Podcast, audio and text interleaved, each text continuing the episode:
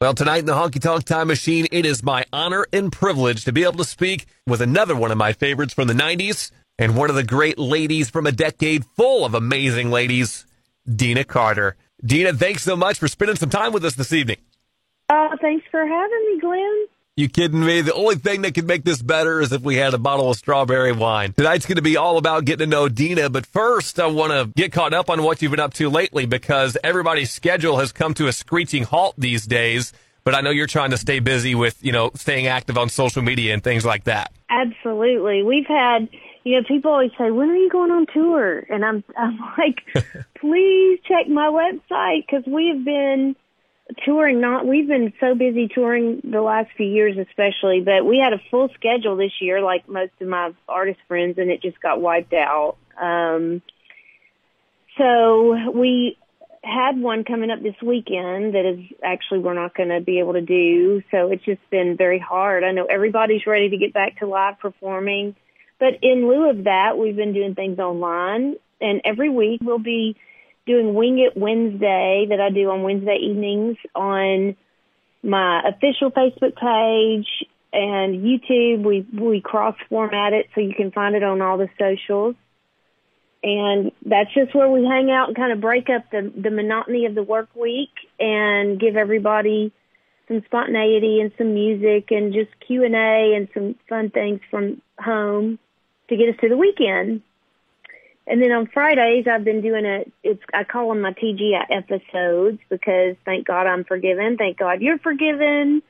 And I've been looking for the last four years, just kind of comparing what's going on in our world with what the Bible says and how there's nothing new under the sun.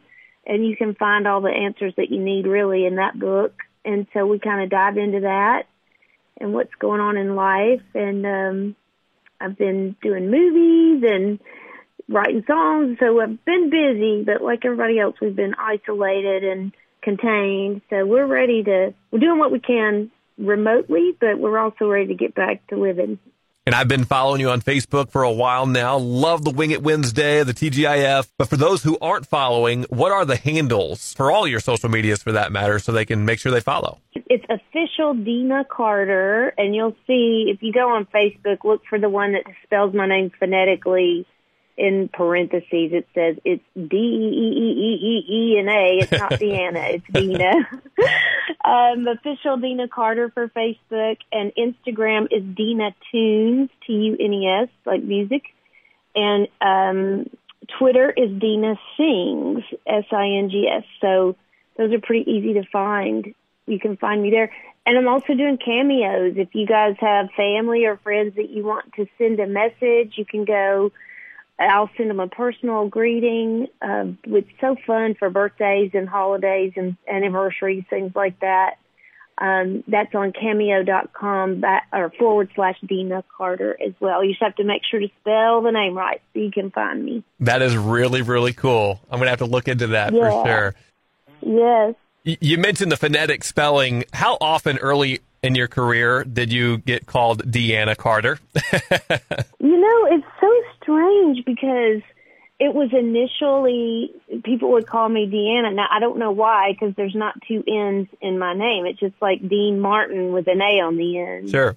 Um, but I know some Deanas do spell their name with two N's, and uh, so initially there were just one or two little glitches there with people mispronouncing it, but then everyone said it right. And I think, I don't know what it is. I feel like there was one person on the radio or somewhere that just kept saying it wrong because I have met and spelling it wrong. I've met so many fans and friends over the years that they're like, "What do you mean your name's not Deanna? I've been calling you that since eighth grade." Ah, you know, and they're like parents now.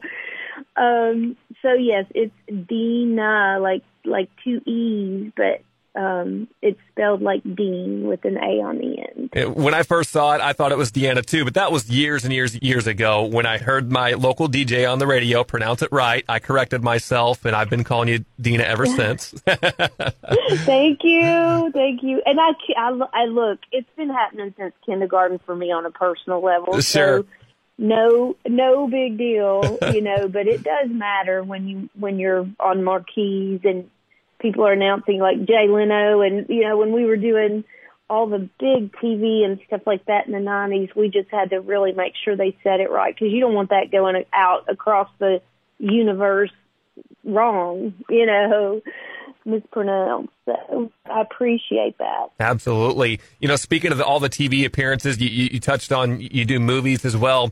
Was acting something that you always wanted to try to venture into at some point, or did it just happen naturally? Well, I actually did all that first. I did oh. um, plays, and I, I was uh, the director of our the junior and senior plays at our high school, and then when I went to University of Tennessee we had sorority, we had Carnicus, and all. You know, a lot of it was centered around musical theater kind of things, and so that I was doing that first, and I did a little sitcom. It was kind of a Saturday Night Live type of thing that nobody knows about, but back in the 80s in Nashville, when Nashville was still very quaint and they were trying to break out, um, pre CMT, I did a show called Checkmate and I was part of this cast. They were trying to make it kind of like a Saturday Night Live from Nashville.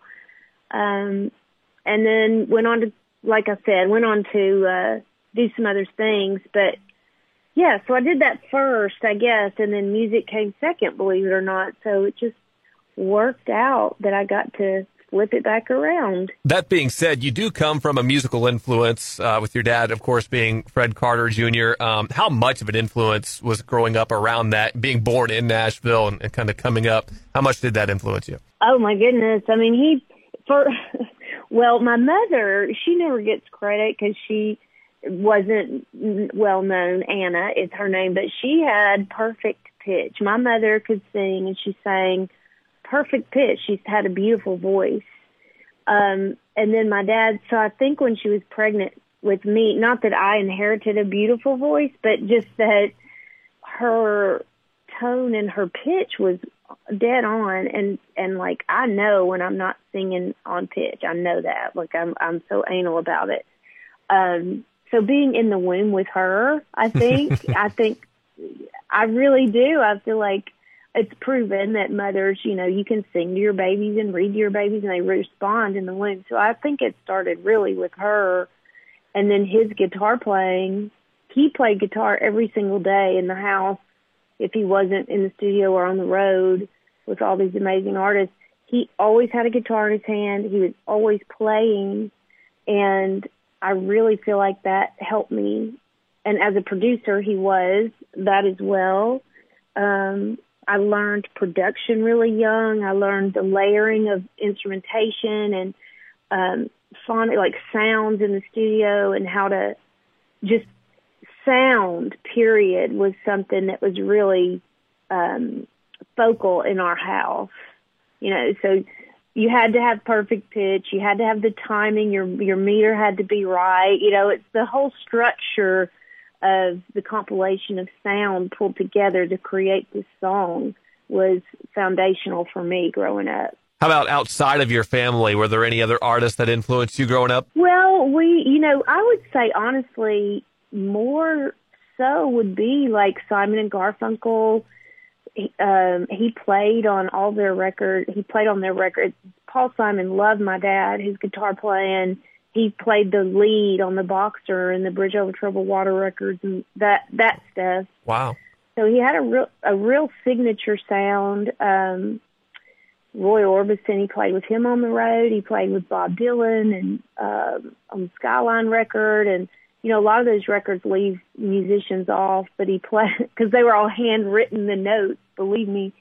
Um but he was on the Skyline record. He played with Muddy Waters. He played with every artist you can imagine. So honestly, if it was Dolly Parton, um, Bobbie Gentry, I'm just going through like Joan Baez, all these all these artists that wrote their own songs and were self-contained is really who he worked with.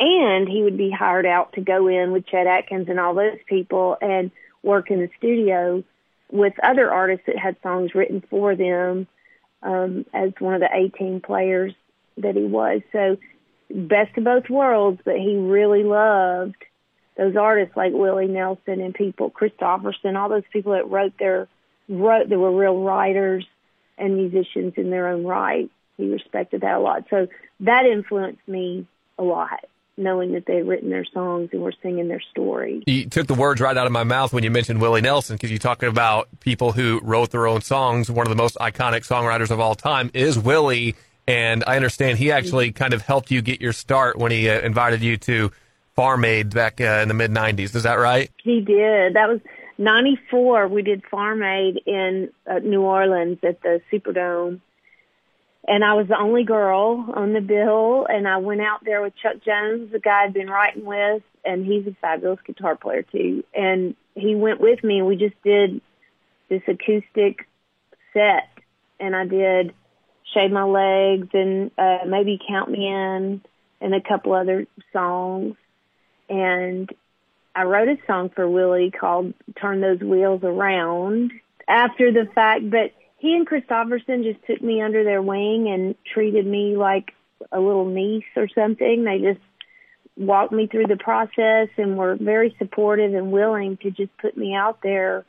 I mean, sight unseen. I know he had heard some songs, but I didn't get a sound check. Like, I just went out there cold turkey in front of this big crowd and sang my song. I was terrified, but did a little set and we got done and I was so excited and Kristofferson walked me off the side to the back and was talking about me to the press and all this stuff. He was just so kind. So they were very, very supportive.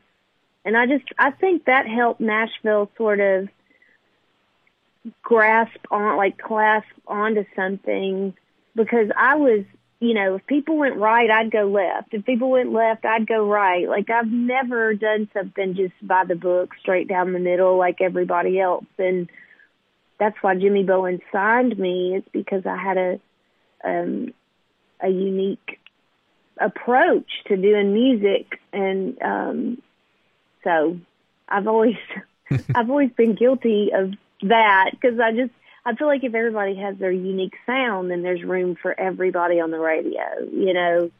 And that's what made the 90s so amazing is we had, you had tons of artists packing the charts and watching us race up and down, um, against each other or with each other, however you want to look at it. And everybody sounded unique and had their own style. And I just, we all respected each other so much you hear people talk about the 90s sound and it really wasn't one sound was it? Everybody was doing their own thing but it was all really unique really country and it made for one of the great if not the greatest eras of country music. Oh it was the best. We talk about it and some of the artists joke the new artists now they're like shut up about the 90s we're sick of hearing the 90s but but it's true because something would come on the right every i mean radio was king back then too and it was just so nice. We didn't have streaming and all that stuff. We were like you had laser focus on where you found your music and you could find such diversity within that laser focus.